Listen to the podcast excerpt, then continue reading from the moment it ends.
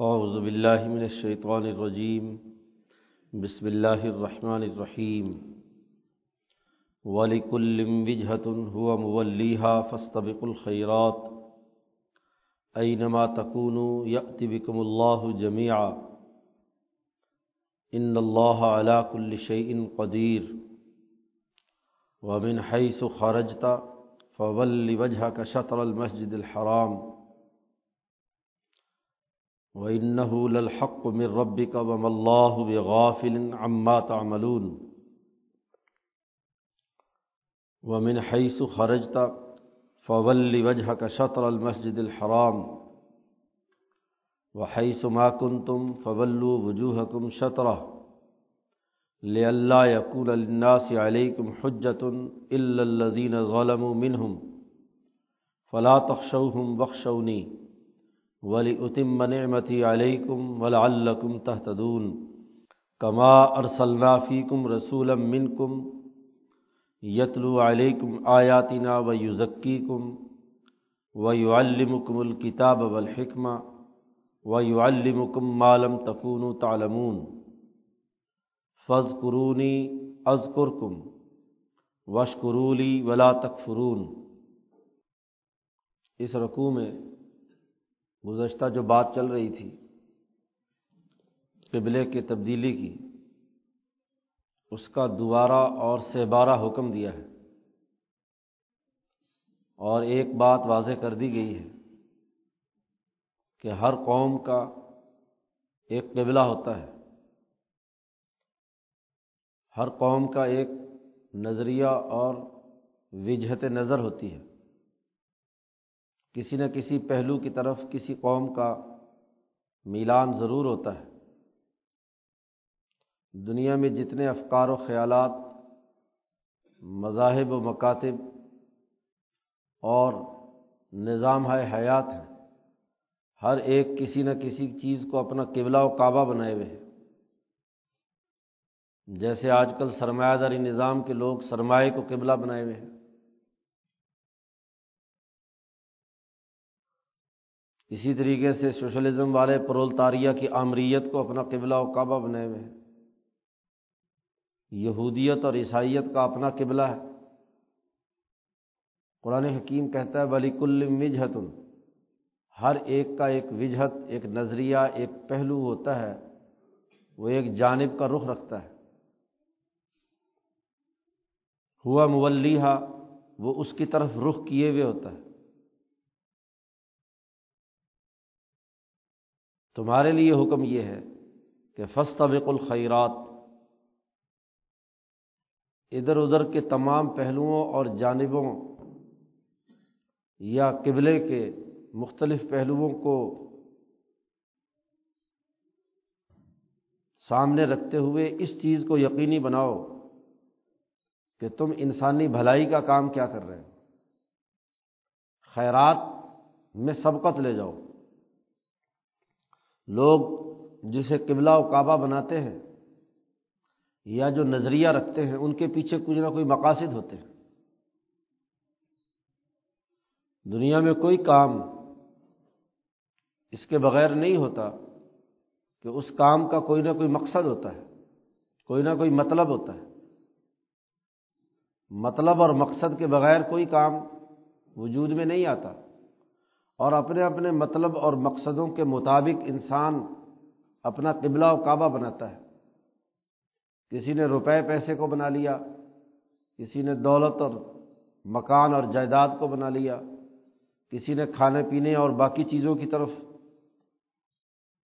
لیکن تمہارا نظریہ یہ ہونا چاہیے کہ فس طبق الخیرات، انسانی بھلائی پیش نظر ہو، یہ قبلے یا کسی ایک جانب رخ، یہ کوئی بنیادی قاعدوں اور ضابطوں میں سے نہیں ہے۔ اصل قاعدہ اور ضابطہ تو انسانیت کی بھلائی اور خیر خواہی ہے۔ خیرات کا عمل ہے۔ نیکیوں کے اندر آگے بڑھنا ہے۔ اللہ کو راضی کرنا اور اللہ کی مخلوق کو کنبہ سمجھ کر اس کے کام کرنا۔ اب بیت اللہ الحرام ایسا مرکز ہے خانہ کعبہ، کہ جو ایک طرف اللہ کی رضا اور اللہ کے ساتھ الہم واحد ایک خدا کی پرستش کا مرکز ہے، پھر یہ کل انسانیت کی اجتماع گاہ ہے مساوت الناس جیسا کہ پیچھے گزرا۔ اور تیسرے یہ کہ یہ امن کا مرکز ہے۔ تمام انسانوں کو امن اور تحفظ فراہم کرتا ہے۔ اور چوتھے یہ کہ یہ صاف ستھرا بنایا گیا ہے۔ تہرا بیت علی اور انسانیت کے لیے رزق کی فراوانی فراہم کرنے کا مرکز ہے۔ ورژ اہل بن ثمرات تو یہ تمام کام وہ ہیں جو خیرات سے تعلق رکھتے ہیں، انسانی بھلائی کے ہیں۔ قبلہ اس کعبہ کو بنانا کوئی فی ذاتی ہی مقصد نہیں ہے۔ مقصد تو ان خیرات اور بھلائی کے کاموں کو نافذ کرنا ہے۔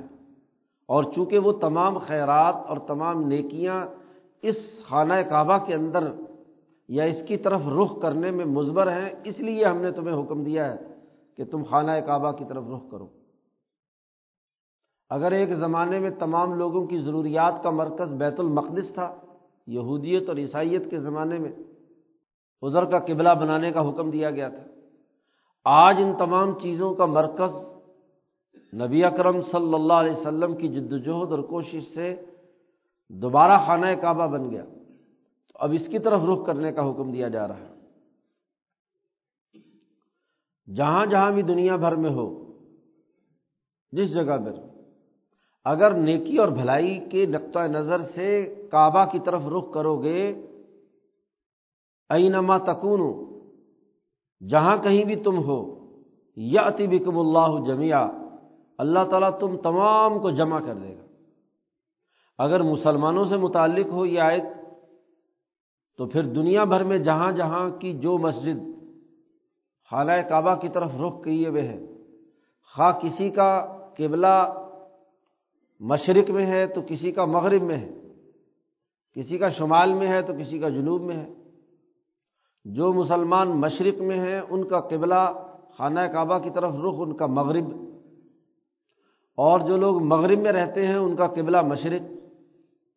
جو شمال میں رہتے ہیں، ان کا قبلہ جنوب۔ اور جو جنوب میں رہتے ہیں، ان کا قبلہ شمال۔ اینما تکون جہاں بھی ہوگے جب تم اس خیرات کے نظریے پر متفق ہوگے تو تم تمام کو ایک ہی جگہ پر جمع کر دے گا۔ انسانی بھلائی کے کاموں میں تم لگے ہوئے ہوگے تو تمہیں ایک جگہ جمع کر دے گا۔ اور اگر اس سے تمام فرقے مراد ہوں تو پھر کافر ہو یا مسلمان، یہودی ہو یا عیسائی، انہوں نے جو جو بھی قبلے اور کعبے بنا رکھے ہیں تو ان تمام کو بھی ایک جگہ جمع کر کے ان کا امتحان لے گا، دیکھے گا کہ انہوں نے یہ تمام کام جتنے انہوں نے اختلافات اور گروہ پیدا کر رکھے ہیں، ان میں کوئی خیر کا پہلو تھا یا ذاتی مفادات اور مقاصد کے حصول کے لیے انہوں نے یہ کام کیے ہیں؟ تو ان تمام کو جمع کرے گا۔ ان اللہ علا کل شعی ان قدیر۔ بے شک اللہ تعالیٰ ہر چیز پر قادر ہے۔ یہ آیت سیاق و سباق میں اگرچہ خانہ کعبہ کے حوالے سے نازل ہوئی ہے کہ ہر قوم کا ایک قبلہ ہے، لیکن یہ مفہوم کلی رکھتی ہے۔ بڑا جامع مفہوم ہے اس میں کہ دنیا کا ہر فرد، ہر قوم، ہر نسل کسی کی نہ کسی نظریے کے تحت کوئی کام کرتے ہیں۔ بغیر نظریے اور سوچ اور مطلب کے کوئی کام نہیں کرتا۔ اس لیے ایک سچی جماعت کا نظریہ انسانی بھلائی کا ہونا چاہیے۔ فسط طبق الخیرات، سبقت لے جاؤ۔ جب مقابلہ ہو رہا ہوتا ہے، میدان میں دوڑ ہو رہی ہے، تو اس میں جو لوگ آگے نکل جاتے ہیں، دوسروں کو پیچھے چھوڑ کر، اس کو کہتے ہیں عربی میں استباق۔ تو اس دوڑ میں جو قبلوں کی ہے اس میں تم سبقت لے جاؤ بھلائی کے کاموں کی طرف۔ الخیرات، بڑا بنیادی قاعدہ اور ضابطہ قرآن حکیم نے یہاں بیان کر دیا۔ اب قرآن حکیم یہ حکم پیچھے بھی بیان کر چکا ہے کہ فول وجہ کا شطر المسجد الحرام۔ اب دوبارہ تاکید کے طور پر بیان کر رہا ہے۔ اور پھر تیسری دفعہ اسی آیت کے فوراً بعد ایک اور آیت میں یہ حکم دیا گیا۔ وجہ یہ ہے کہ خانہ کعبہ کے بارے میں، اس کی طرف رخ کرنے کے بارے میں بہت سے شکوک و شبہات موجود تھے۔ بے وقوف لوگوں نے پروپگنڈا بڑا کیا تھا اس کے خلاف۔ منافقین کا، یہودیوں کا، عیسائیوں کا۔ اور پھر وہ قریشی اور مہاجر جو ایک زمانے میں ادھر سے مدینہ آئے اور ان کو بیت المقدس کی طرف پہلے رخ کرنے کا حکم دیا گیا، اب دوسری طرف حکم دیا جا رہا ہے۔ تو اس سلسلے میں جو شکوک و شبہات کے حجابات تھے وہ توڑے گئے۔ طبیعت کا جو حجاب تھا وہ پچھلے حکم میں توڑا گیا۔ اور وہاں واضح اور دو ٹوک حکم دیا گیا کہ فول وجہ کا شطر المسجد الحرام۔ حضور اقدس صلی اللہ علیہ وسلم اپنے طبعی تقاضے سے بھی آسمان کی طرف دیکھ کر خانہ کعبہ کو قبلہ بنانے کی دعا مانگتے ہیں۔ تو آپ صلی اللہ علیہ وسلم کی یہ طبیعت فطرت انسانیت پر ہے۔ تو آپ صلی اللہ علیہ وسلم سے کہا گیا نولین کا قبرتن ترزا ہم آپ کو ایک ایسے قبلے کا حکم دیتے ہیں جس پر آپ راضی ہیں۔ اب اس کا حکم باقی تمام تباہے کو دیا گیا ہے۔ باقی لوگ اپنی اپنی طبیعتوں کو چھوڑیں حجابات کو توڑیں اور فول وجہ کا شطر المسجد الحرام ہائی سما کن تم جہاں بھی ہو فول وجوہ حکم شطرا تو حضور کی طبیعت تو حقائق پر کسی چیز کا مطالبہ کرتی ہے۔ تو آپ کی طبیعت اور آپ کی رضا کے مطابق ہم نے خانہ کعبہ کا فیصلہ کر دیا ہے کہ ادھر رخ کر کے نماز پڑھے اور وہاں پہلے جو آیت گزری اس میں کہا گیا ہائی سما کن تم جس جگہ بھی تم ہو فولو وجوہ کم شطرا۔ تو اس خانہ کعبہ کی طرف رخ کرو، ان کے وہ حجابات جو طبی تھے، وہ توڑے گئے۔ اب یہاں دوبارہ پھر یہ حکم دیا جا رہا ہے۔ وہ من حیث و فرج تھا فولی وجہ کا شطر المسجد الحرام۔ جس جگہ بھی سے بھی آپ نکلیں، جس حالت میں بھی ہوں، وہاں حالت کا، جس طبی حالت کا تذکرہ تھا، تو اس حالت کے مطابق حکم دیا فولو وجوہ کم شطرا ہائی سما کن تم اور یہاں کہا جا رہا ہے، جس جگہ سے بھی، جس مقام سے بھی، دنیا کے کسی بھی خطے اور مقام سے بھی آپ نکلیں تو فول وجہ کا شطر المسجد الحرام تو اپنا چہرہ اور منہ کیجیے مسجد حرام کے ایک حصے کی طرف، مسجد حرام کی طرف۔ گویا کہ یہ حجاب رسم توڑنے کا حکم دیا جا رہا ہے کہ جو گرد و پیش کے ماحول نے اس میں گرد اڑائی ہے اور پریشر پیدا کیا ہے کہ یہ قبلہ تبدیل نہ ہو، تو اس پورے حجاب کو توڑنے کے لیے کہا وہ ان لل حق مر رب کا بے شک یہی حق ہے تیرے رب کی طرف سے۔ گرد و پیش کے ماحول اور ان رسومات کو توڑ دو اور اس کو حق سمجھ کر اس کی طرف متوجہ ہو۔ وہ اللہ بے غافل عما تعملون۔ اللہ بے خبر نہیں ہے، غافل نہیں ہے جو تم عمل کرتے ہو۔ تو پہلے حجاب تباہ توڑا گیا۔ کہ جو لوگوں کے طبیعتوں کے اندر جو بات ہے۔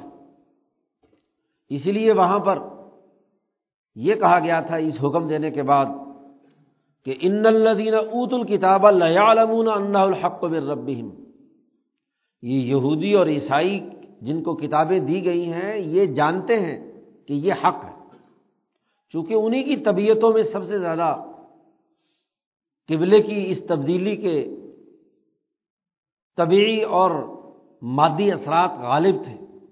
تو اس لیے پیچھے ان اہل کتاب کے تناظر میں کہا گیا تھا کہ یہ بھی جانتے ہیں، ان کی کتاب میں بھی لکھا ہوا ہے کہ انہ الحق کو مر ربہم وم اللہ بغافل عما یا ملون یہ جو عمل کرتے ہیں، اللہ اس سے غافل نہیں ہے۔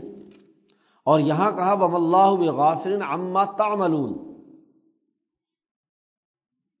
اس مدینے کے گرد و پیش کے ماحول میں ان بے وقوف مسلمانوں،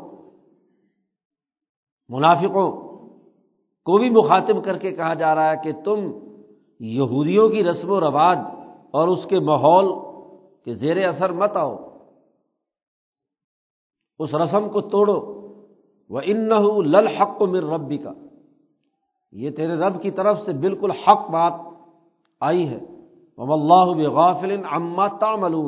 اللہ بالکل غافل نہیں ہے جو تم کام کرتے ہو۔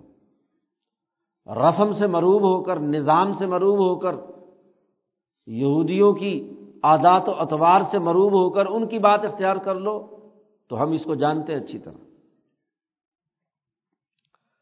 پھر تیسری دفعہ پھر حکم دیا جا رہا ہے یہی۔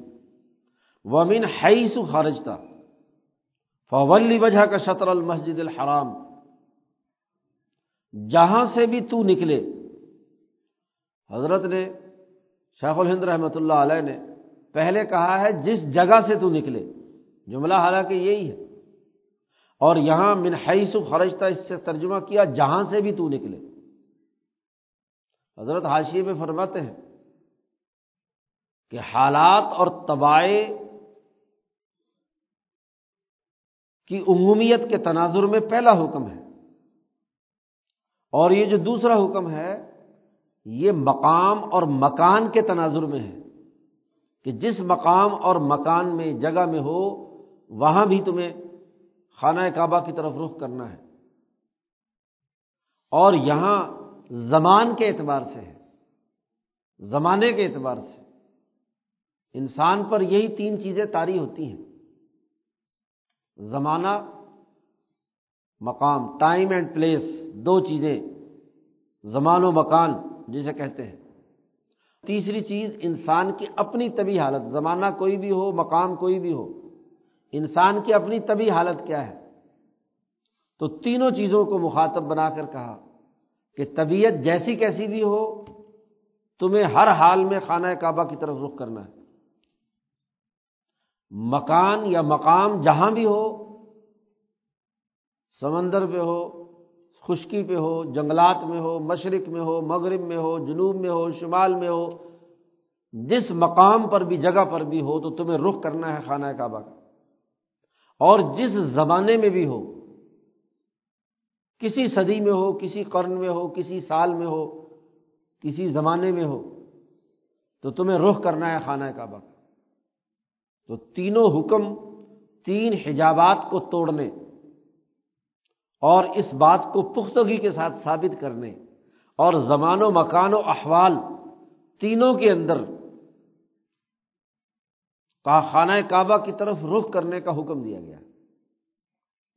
اسی لیے اتنا تاکیدی حکم ہے کہ مردے کو قبر میں لٹانے کے وقت بھی کہا گیا کہ اس کے سینے کا رخ، اس کا چہرے کا رخ قبلے کی طرف ہونا چاہیے۔ اور رات کو سونے کے وقت حضور کی سنت یہی رہی کہ آپ خانہ کعبہ کی طرف رخ کر کے دائیں کروٹ پر سوتے تھے۔ تو یہ تمام احکامات اس لیے تاکہ رخ درست رہے، نظریہ درست رہے۔ تو اس نظریے میں پہلو خیر کا اور خیر کا مرکز خانہ کعبہ ہے۔ خیر کا مرکز بیت اللہ الحرام ہے۔ اب خیر کے مرکز کی طرف اگر رخ نہیں ہوگا تو ڈسپلن پیدا نہیں ہوگا۔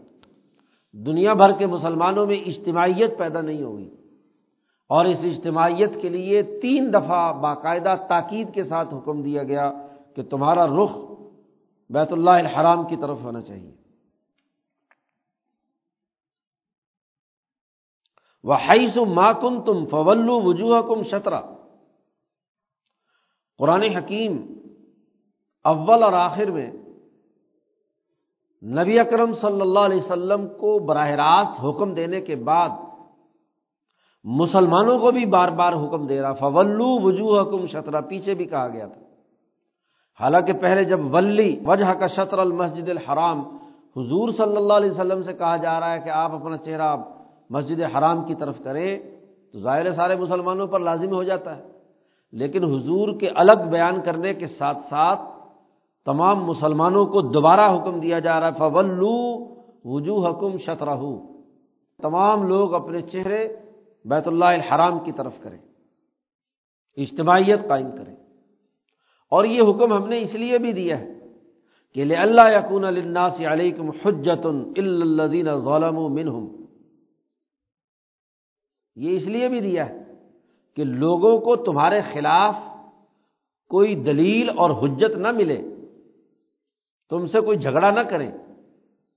یہودی اور عیسائی تو اس تناظر میں کہ ان کی کتاب میں لکھا ہوا تھا کہ یہ جو آخری نبی آئے گا وہ بیت اللہ الحرام کی طرف رخ کر کے نماز پڑھے گا۔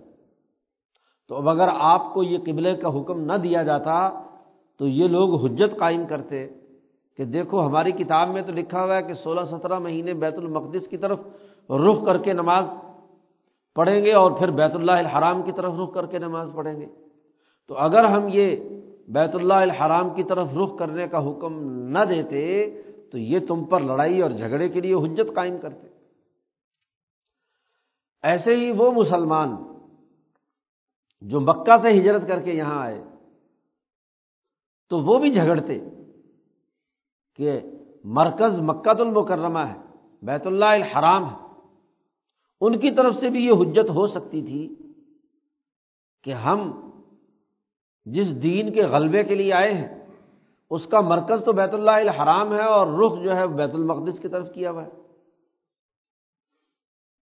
تو یہ ان کی اس حجت کو ختم کرنے کے لیے۔ باقی رہی ظالموں کی بات۔ تو ظالم لوگ کو تو نہ یوں چین ہے، نہ منہ چین ہے۔ اگر آپ بیت المقدس کی طرف رخ کیے رکھتے تو یہ اعتراض کرتے کہ آپ کو تو بیت اللہ کی طرف رخ کرنا تھا۔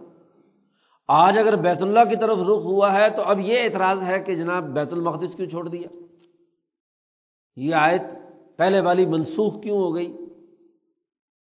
تو ظالم لوگ جو ظلم اور بے انصافی کی سوچ رکھتے ہیں، تو انصاف پسند لوگ نہ ہوں، انہوں نے تو کیڑا نکالنا ہے۔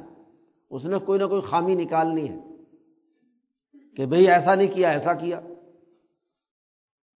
جس نے کوئی ہر حال میں اپنا مطلب اور من پورا کرنا ہو تو پھر وہ یہ بھی کہہ سکتا ہے جیسے ضرب المسل ہے کہ آٹا گونتے ہوئے کیوں ہل رہی ہے؟ ہر حال میں اعتراض ہی کرنا ہے۔ اس لیے فلا تخشوہم، ان سے مت ڈرو۔ ان سے مت ڈرو۔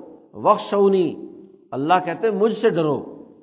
میں نے جو تمہیں حکم دیا ہے، اس حکم کو اختیار کرو۔ ایک تو اس وجہ سے میں نے تمہیں یہ حکم دیا ہے کہ لوگوں کی حجت قائم نہ ہو اور تم مجھ سے ڈر کر میرے احکامات کے مطابق اپنا قبلہ و کعبہ درست کر لو، اپنی سوچ اور نظریہ صحیح بنا لو۔ اور دوسرے، اس لیے میں نے یہ خانہ کعبہ کی طرف رخ کرنے کا حکم دیا ہے کہ ولی اتم نعمتی علیکم، اور اس لیے کہ میں اپنی نعمت کو تم پر مکمل کروں۔ نعمت یعنی حکومت و خلافت، قومی اور بین الاقوامی نظام کی نعمت، تبھی مکمل ہوگی کہ جب ساری انسانیت کو اور تمام حجازی قوم کو ایک رخ پر منظم کر دیا جائے۔ اگر رہے حجاز میں اور رخ بیت المقدس کی طرف، تو بیت المقدس میں یہودیت کے بد امنی، قتل و غاردگری انسان دشمنی، خیرات دشمنی کا ماحول قائم ہے، اس کی بنیاد پر قومی اور بین الاقوامی نظام کیسے بنایا جا سکتا ہے؟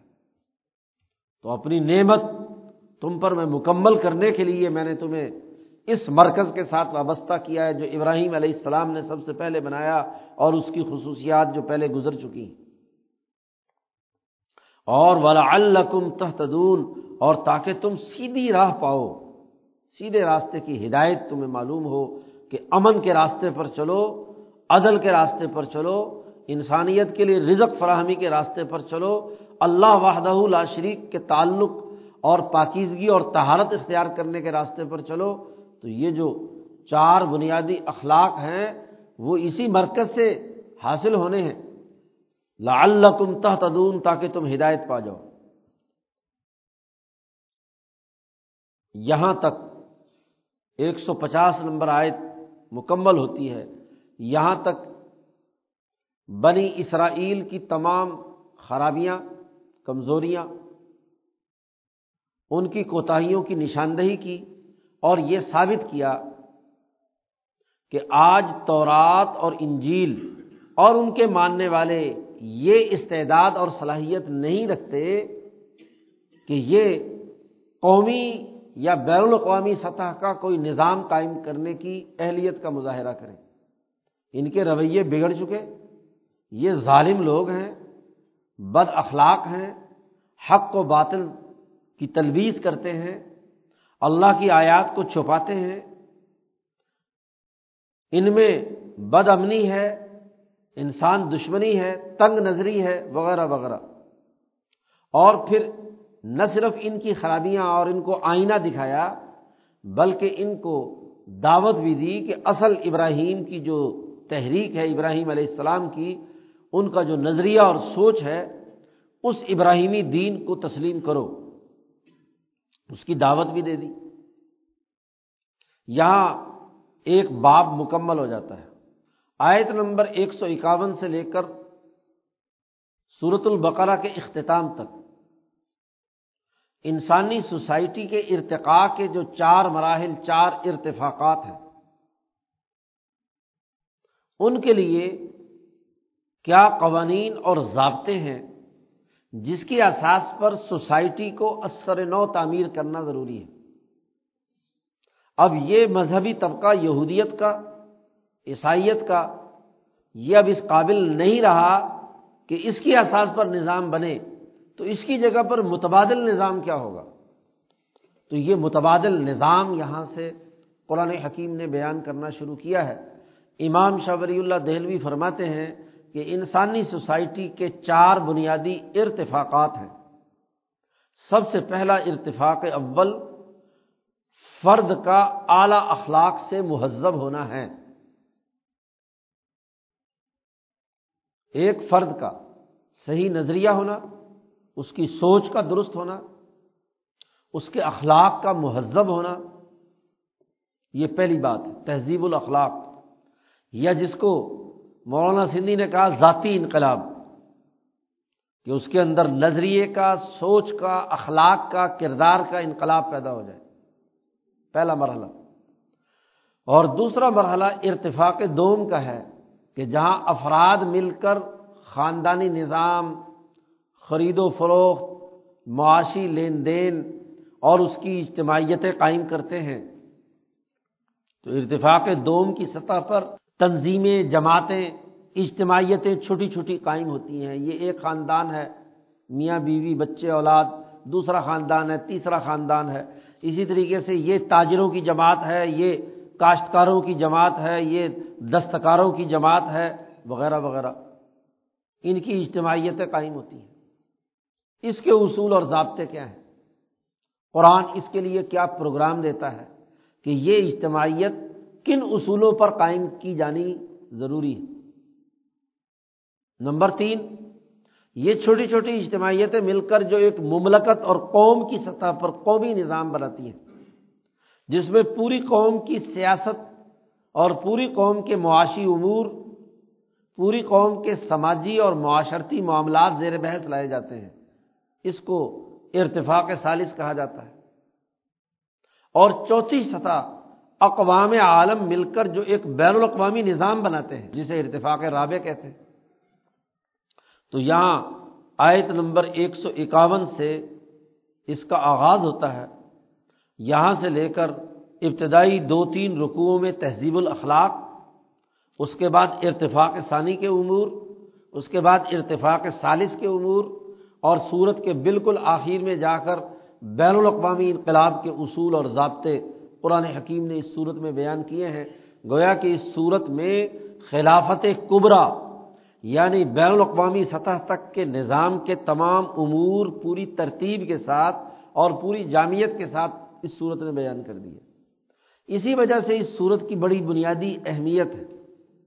عمر فاروق رضی اللہ تعالیٰ عنہ نے اس صورت کو آٹھ سال میں حضور سے پڑھا۔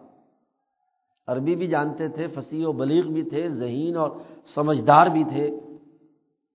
آٹھ سال لگے، اس لیے کہ اس صورت میں جو قوانین اور ضابطے ہیں، نہ صرف ان کی تلاوت اور پڑھنے کا عمل ہے، بلکہ اس کے مطابق سسٹم بنانے، چلانے اور اس کے امور کو سمجھنے کا عمل ہے۔ تو قرآن حکیم نے یہاں سے ان بنیادی اثاثی اصولوں کا تذکرہ شروع کیا ہے جس کا تعلق تہذیب اخلاق سے اور اس کے لیے تمہید باندھی ہے کہ پیچھے ابراہیم کی ایک دعا تھی۔ ربنا وباس فیم رسولم منہم یتلو علیہم آیات ہی و یوزکیم و یو الکتاب والحکمہ۔ ابراہیم نے یہ دعا مانگی کہ ایک رسول ان مکے والوں میں بھیج اور وہ ان میں چار کام کرے، کتاب کی تلاوت کرے، اس کی تعلیم دے، اس کا تزکیہ کرے، ان کی سیاست اور حکمت کا کام کرے۔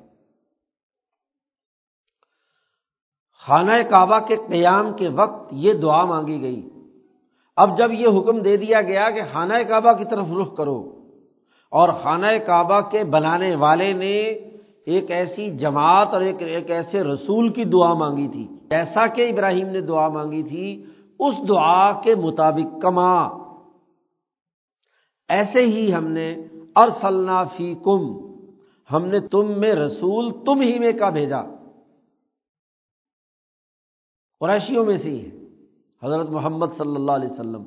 تو پیچھے جو ابراہیم نے دعا مانگی تھی، اس دعا کے عین مطابق کما۔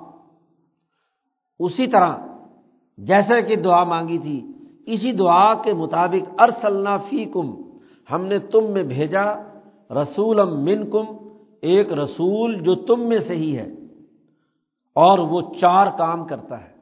یتلو علیکم آیاتنا، وہ تم پر ہماری آیات تلاوت کر کے سناتا ہے۔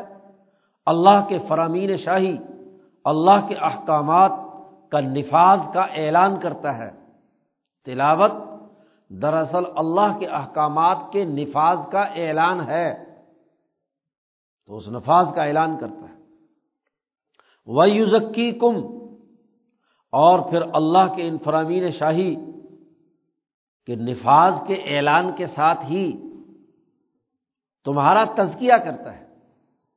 تمہارے دلوں میں سے جو کفر اور شرک بد اخلاقیاں اور بد اعمالیاں ہیں، انہیں نکال کر پاک بناتا ہے۔ جب دل اللہ کی حکمرانی کو تسلیم کرے اور اس کی آیات کے ساتھ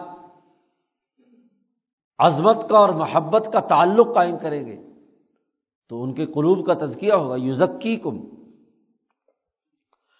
وہ یو الکم الکتاب والحکمہ، اور وہ رسول جو ہم نے بھیجا ہے۔ وہ تمہیں کتاب سکھاتا ہے، احکامات الہیہ بیان کرتا ہے، اور ولحکمت اور ان کتاب کے جو اسرار اور اس کے عمل درآمد کرنے کے جو طریقہ ہے، کار اور سیاست ہے، وہ بھی سکھاتا ہے۔ اور پھر یہی نہیں، ان چاروں امور پر عمل درآمد کے وہ تمام ذیلی اور ضمنی پہلو جو تم پہلے نہیں جانتے تھے، وہ بھی سکھاتا ہے۔ یو المکم مالم تکون تالمون جس کو تم پہلے نہیں جانتے تھے، وہ بھی سکھاتا ہے۔ شریعت کو پورا کرنے کے لیے کن ذیلی علوم کی ضرورت ہے، وہ بھی نبی نے سکھائے۔ تزکیے کو پورا کرنے کے لیے جن ذیلی اور ضمنی علوم کی جو تمہیں علم نہیں تھا، اس کو بھی سکھایا۔ سیاست اور حکمت کے جو امور تمہیں معلوم نہیں تھے، وہ بھی تمہیں سکھائے۔ تو پہلے مکمل نظام کو بیان کرنے سے پہلے نبی اکرم صلی اللہ علیہ وسلم کی اتھارٹی اور رسالت کا اعلان کیا گیا کہ آپ رسول ہیں۔ رسول اللہ کا نائب اور نمائندہ اور انسانیت پر اللہ کی جانب سے اتھارٹی ہوتا ہے۔ رسول کہتے ہی اس کو ہے کہ جو حکومتی اتھارٹی رکھتا ہے۔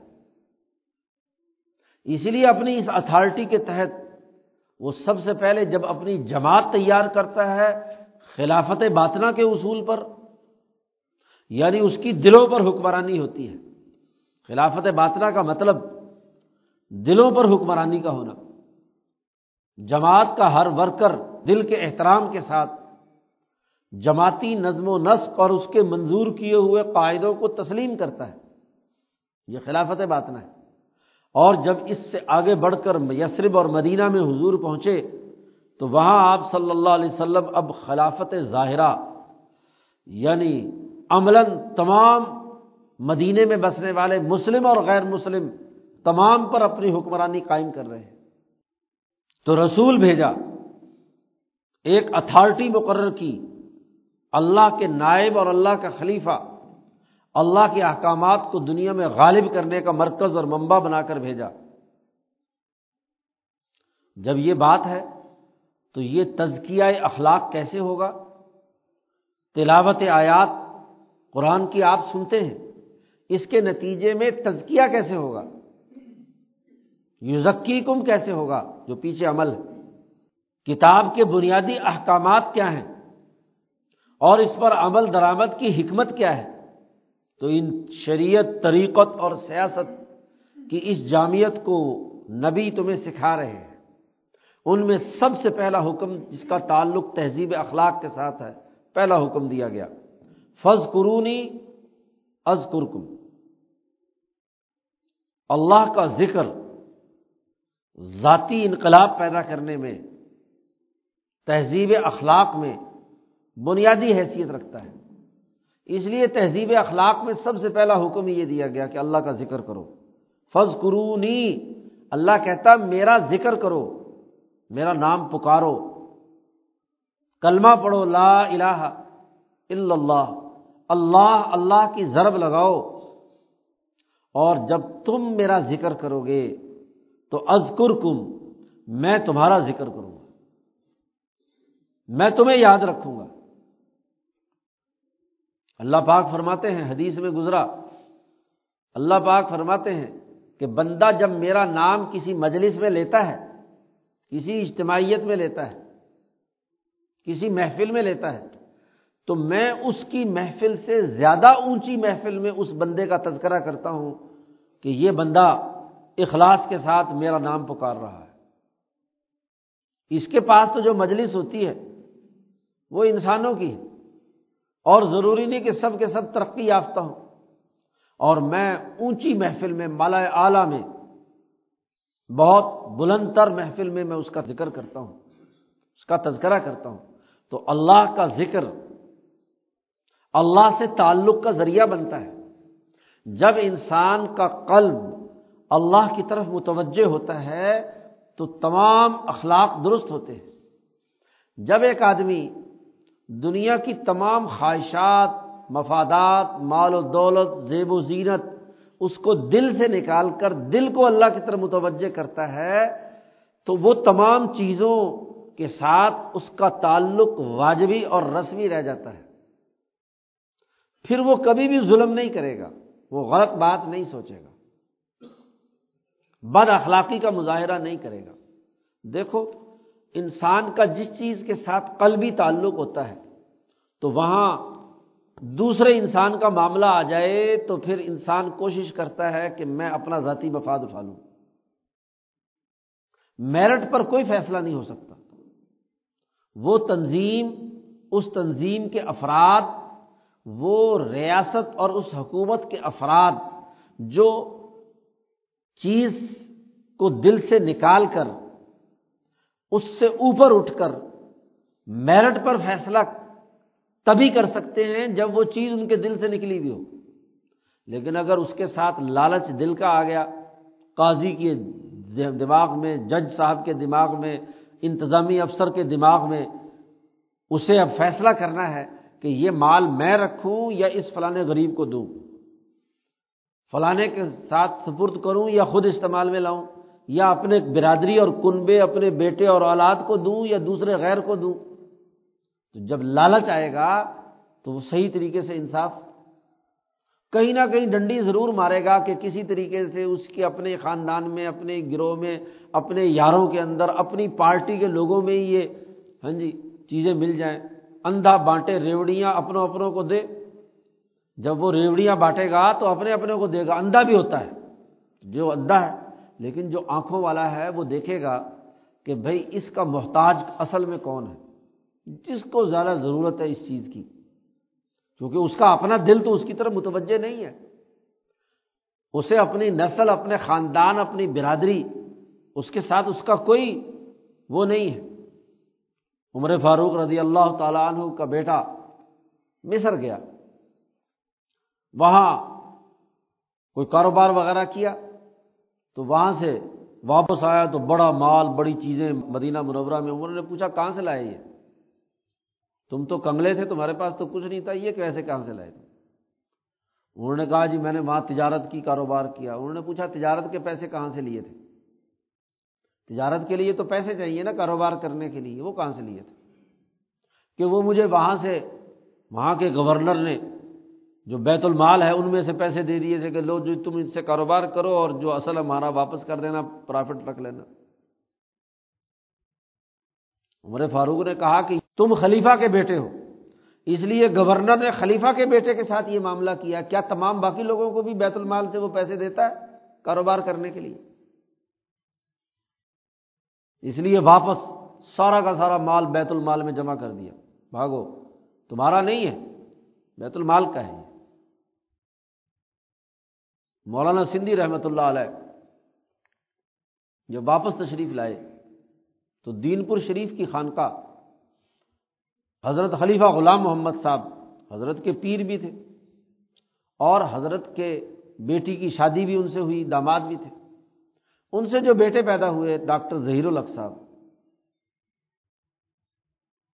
تو مولانا سندھی آئے تو وہ بیس، پچیس، تیس سال کے تھے۔ حضرت خلیفہ غلام محمد صاحب کا انتقال ہو چکا تھا انیس سو چونتیس پینتیس میں۔ واپس آئے تو حضرت نے دیکھا کہ ظہیر القصاب جو ہے ان کے پاس زمینیں ہیں، مکانات ہیں۔ تو حضرت نے پوچھا، کہاں سے آئے تمہارے پاس؟ انہوں نے کہا جی کہ جو خلیفہ صاحب کے نام لوگوں نے زمینیں جائیدادیں کی تھی، وہ وراثت میں تقسیم ہوئی تو مجھے بھی حصہ مل گیا۔ جیسے باقی پیر عبد الحادی صاحب کو جو ان کے جانشین بنے تھے، ان کو ملا ایسے مجھے بھی ملا۔ حضرت نے فرمایا، مولانا سندھی نے کہ میرے ساتھ تعلق رکھنا ہے تو یہ سب چیزیں واپس کرو۔ خلیفہ غلام محمد صاحب کے پاس یہ زمینیں، جائیدادیں خانقاہ کے جانشین کی حیثیت سے تھیں۔ یہ خانقاہ کی ملکیت۔ خانقاہ کے اخراجات کے لیے ہے اجتماعیت کے لیے ہے یہ کوئی جدی پشتی اور ذاتی وراثت تو نہیں ہے۔ جو ان کو اپنے آبا و اجداد سے ملی ہو۔ لوگوں نے اگر دی تو یہ خانقاہ کے لیے وقت کی تھی۔ نام خلیفہ صاحب کے کرا دی۔ تو اب یہ وراثت جاری نہیں ہو سکتی۔ یہ اس وقت کے جانشین کی ذمہ داری ہے کہ وہ ان کا اجتماعی استعمال کرے۔ تم تو جانشین نہیں ہو۔ سب زمینیں واپس کرو۔ اگر مجھ سے تعلق رکھنا ہے تو سب زمینیں بڑے مربے پیر صاحب کے مربے ہوتے ہیں نا مربے بڑے ہوتے ہیں۔ ہاں جی مال و دولت سب واپس کرا دیا۔ کہ یہ خانقاہ کا ہے، اجتماعیت کا ہے۔ تمہیں کوئی حق نہیں پہنچتا کہ تم اس کو استعمال میں لاؤ، ذاتی استعمال میں لاؤ۔ خود مزدوری کرو، ملازمت کرو، جو مرضی کرو۔ انہوں نے کچھ طب وغیرہ سیکھی اور وہاں ایک چھوٹا سا کلینک بنایا۔ بیچارے ساری عمر اسی سے کیا ہے، روٹی روزی کا بندوبست کرتے رہے۔ جب انسان کا تعلق اللہ سے قائم ہو جاتا ہے، روپے، پیسے، مال و دولت سے تعلق نہیں ہوتا، تو وہ عدل و انصاف کے ساتھ چیزوں کو تقسیم کرتا ہے، چیزوں کا استعمال لاتا ہے، مخلوق خدا کو پیش نظر رکھ کر فیصلہ کرتا ہے۔ لیکن جب اللہ سے تعلق نہ ہو، تو پھر مال ہڑپ کرتا ہے، بد اخلاق بنتا ہے، حسد ہوتا ہے کینا ہوتا ہے، بوجھ ہوتا ہے، ذاتی غرض نہیں نکلتی۔ ذاتی غرض کو نکالنے کے لیے فض قرونی اللہ کا ذکر کرو۔ اگر کہیں ذکر بد اخلاقی دور نہیں کر رہا، اعلیٰ اخلاق پیدا نہیں کر رہا، تو اصل میں وہ ذکر ہی نہیں، رسم ہے۔ وہ حلق سے اوپر اوپر محض اللہ کا نام پکارنا ہے۔ اس لیے صوفیہ کرام کثرت سے ایسا ذکر کراتے ہیں کہ اس کے دل و دماغ کے اندر اللہ کی حیبت و جلال، اس کی عظمت اس کی طاقت و قوت، اس کی حکمرانی قلب کے اندر رچ بس جائے اور غیر خدا لا الہ، تمام خواہشات، تمام تقاضے اس کے اندر سے نکل جائیں۔ شیخ عبد القادر جیلانی فرماتے ہیں کہ اپنی خواہش، اپنا نفس، اپنا شیطان، اپنی تمام چیزوں کی لا الہ کے ذریعے سے چھری سے اس کو کاٹ دیا جائے۔ اور اللہ کی ضرب سے قلب کو اس کے ساتھ جوڑا جائے۔ تو پوری توجہ سے چار مہینے پوری توجہ سے یہ ذکر کیا جائے تو عموماً عبد القادر رائے پوری فرماتے ہیں تو اس کا رب ضرور غیب کے ساتھ، اللہ کے ساتھ قائم ہو جاتا ہے۔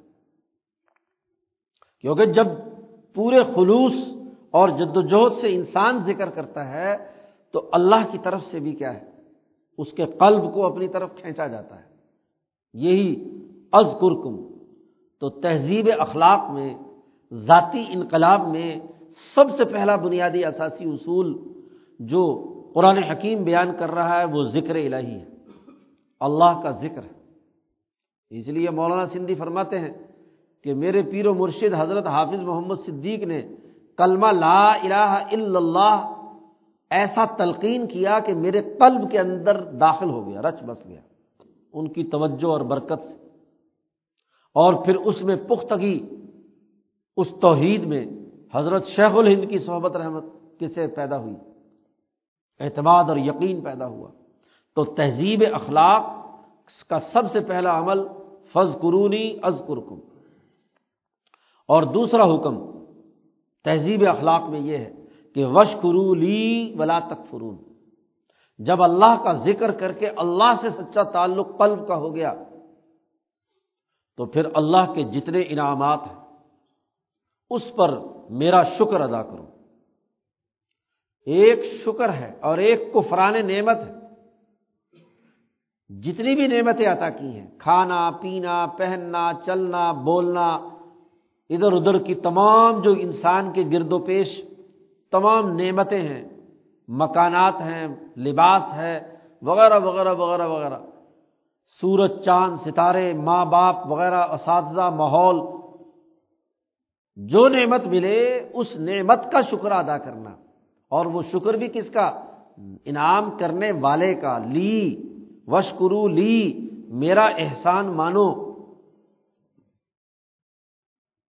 یہ نہیں کہ زبان سے تو شکر شکر کی تصویر پڑتا ہے۔ اور دل کے اندر کیا ہے؟ کفر بیٹھا ہوا ہے۔ کفران نعمت۔ اور ولا تک فرونی اور میری ناشکری مت کرو۔ ناشکری یہ ہے کہ جو نعمت دی گئی ہو، اس نعمت کو پورے طریقے پر مکمل انسانی بھلائی کے لیے، خیر خواہی کے لیے استعمال میں لانا۔ آپ کو علم کی نعمت دی گئی ہے۔ تو علم پر سانپ بن کر بیٹھ جانا۔ زبان سے تو شکر شکر پڑھے اور کنجوسی کریں کہ علم دوسروں تک نہ پہنچے۔ کیونکہ دوسرا اگر پڑھ لکھ گیا تو میرے برابر ہو جائے گا۔ یا اس کو زیادہ ڈگری مل گئی تو میری چھٹی ہو جائے گی۔ یہ نہیں۔ اسی طرح آپ کو کوئی زمین اور جائیداد ملی اس زمین کی قدر یہ ہے کہ اس سے جتنی پیداوار ممکن حد تک اٹھائی جا سکتی ہے۔ پوری محنت اور مشقت سے وہ اٹھانا یہ شکران نعمت ہے۔ اور لاپرواہی کرنا، زمین کو ضائع چھوڑ دینا، کام کاج نہ کرنا، ہڈ حرامی اختیار کرنا، تو یہ عمل نہ شکریہ آپ کو حافظہ اور ذہن دیا گیا تو اس کا شکر یہ ہے کہ اس کو اچھے کاموں کے لیے استعمال میں لانا۔ آپ کو طاقت اور قوت دی گئی تو طاقت اور قوت کو انسانی بھلائی کے لیے استعمال میں لانا یہ شکر ہے۔ اور اگر انسان دشمنی میں یا اپنی طاقت کو فضول چیزوں میں ضائع کرنا یہ ناشکری ہے۔ تو جو نعمت دی گئی ہو، اس نعمت کو پورے طور پر استعمال میں لانا اور اس پر اللہ کا احسان ماننا، اللہ کا شکر ادا کرنا۔ یہ دوسری تہذیب اخلاق میں بنیادی بات یہ ہے۔ وہ ایک حدیث میں آتا ہے کہ نبی اکرم صلی اللہ علیہ وسلم نے عورتوں سے خطاب کیا۔ فرمایا کہ معراج کی رات جب میں گیا تو میں نے جہنم دیکھی اور جہنم میں میں نے سب سے زیادہ تمہیں دیکھا۔ اری تو کننا تمہیں ہم میں نے دیکھا جہنم میں۔ عورتوں نے پوچھا کہ یا رسول اللہ، کس وجہ سے؟ حضور نے فرمایا کہ تم تکفر نل عشیر تم اپنے خاندان کی اور اپنے کنبے اور قبیلے کی ناشکری کرتی ہو، کفران نعمت کرتی ہو، جو تمہیں اپنی برادری اور قبیلے نے تحفظ فراہم کیا، جس خاندان میں تم شادی ہو کر گئی اس خاندان نے تمہیں روٹی، روزی سب کچھ دیتا ہے۔ حضور نے فرمایا کہ ساری عمر کوئی مرد اپنی بیوی کی تمام ضروریات پوری کرے اور ایک دفعہ اس کی ضرورت پوری نہ کرے، تو نہ شکری کرتے ہوئے کہے گی کہ میں نے اس گھر میں سکھ پایا ہی نہیں۔ میں نے تو کبھی یہاں آرام نہیں پایا۔ تو یہ ناشکری نہیں تو اور کیا ہے؟ اسی طرح کسی ملک اور ریاست میں انسان رہتا ہے۔ اس ریاست میں اگر امن و امان ہے، اگر انسانی مسائل اور تحفظ فراہم ہو رہا ہے تو اس کا اس درجے کا شکر کہ اللہ نے وہ انعام اور وہ موقع دیا۔ ان ملکوں اور علاقوں کو دیکھو جہاں ہر وقت دھماکے ہیں، قتل و غارت گری ہے، تباہی بربادی ہے، ظلم اور زیادتی ہے، وار لارڈز ہیں، انسانیت قتل ہو رہی ہے۔ تو اپنے اوپر جو احسان ہوا ہے، اس احسان کو ماننا۔ اور یہ احسان اللہ کا ماننا کہ اللہ نے یہ انعام، یہ نعمت مجھے عطا کی ہے۔ ذکر اور شکر دو بنیادی قاعدے اور ضابطے ہیں۔ ذکر سے قلب کا اللہ سے تعلق اور شکر سے اپنے گرد و پیش تمام اشیاء، تمام انسان، پورا سماج، تمام مخلوقات، اس اس سے جو انسان کو فائدہ پہنچ رہا ہے، اس کے پیچھے بھی ذات باری تعالیٰ کے احسان کو ماننا۔ تو گویا کہ ایک مسلمان کی اخلاق کی تہذیب تبھی ممکن ہے کہ وہ جب یہ ان دو دائروں میں سچی خدا پرستی اور سچی انسان دوستی یہ دو چیزیں اپنے اندر پیدا کرتا ہے تو اخلاق مہذب ہوتے ہیں۔ یہ دو چیزیں نہ ہوں تو حسد کینا بوز عداوت، ظلم نا انصافی بد اخلاقی، کفر، شرک وغیرہ وغیرہ اپنی خواہش کو خدا بنانے کا عمل ہوتا ہے۔ تو تہذیب اخلاق میں سب سے پہلے دو بنیادی قاعدے اور ضابطے بیان کیے گئے کہ ایک ذکر اور ایک شکر، اور یہ پورا احاطہ کرتا ہے انسان کی زندگی کے تمام پہلوؤں کا۔ اور اسی لیے دونوں باتوں کا براہ راست حکم دیا گیا فض قرونی ذکر کرو۔ اللہ نے اپنی اتھارٹی کے تحت، اور وشکرو لی، اور میرا شکر ادا کرو، میرا احسان مانو۔ یہ نہیں کہ مشورہ دیا گیا ہو کہ ایسا کر لیا کرو۔ حکم ہے آرڈر ہے۔ اور ہر انسان کو بھی یہ اختیار کرنا ہے اور مسلمان کو تو بالخصوص جو تلاوت کتاب، تو اللہ پاک جو نبی کے ذریعے سے انسانوں کا تزکیہ کرتا ہے، تلاوت کتاب کے بعد یوزکی کم اس تزکیے کے یہ سب سے پہلے دو بنیادی اثاثی اصول ہیں جن پر عمل درآمد کرنا ضروری ہے۔ اور ذکر کی فرض شکل نماز ہے، کہ پانچ اوقات میں طے شدہ طریقہ کار کے مطابق یہ ذکر کرنا۔ اس میں اللہ کی تصویر ہے، تحمید ہے، پوری نماز کی تمام دعائیں ہیں۔ یہ فرض ذکر ہے۔ یہ ہر مسلمان کو ہر حال میں پانچ اوقات میں کرنا ہے۔ اور پھر جیسے جیسے آدمی ہاں جی اس ذکر کو بڑھاتا ہے، نوافل پڑھتا ہے یا ویسے زبانی ذکر کرتا ہے تو صوفیہ کرام اس لیے مقررہ وقت میں وہ ذکر کراتے ہیں کہ نماز کی کیفیت بھی صحیح پیدا ہو جائے۔ نماز کی بھی اصل کیفیت کے ساتھ ذکر و شکر کی کیفیت کی حامل بن جائے کہ اس میں اللہ کا شکر بھی ادا کرے اور اللہ کا ذکر بھی کرے۔ تو یہ بنیادی تہذیب اخلاق سے متعلق امور اس رقوع میں بیان کیے گئے ہیں۔ اللہ تعالیٰ ہمیں سوچنے، سمجھنے اور عمل کی توفیق عطا فرمائے۔ اللہ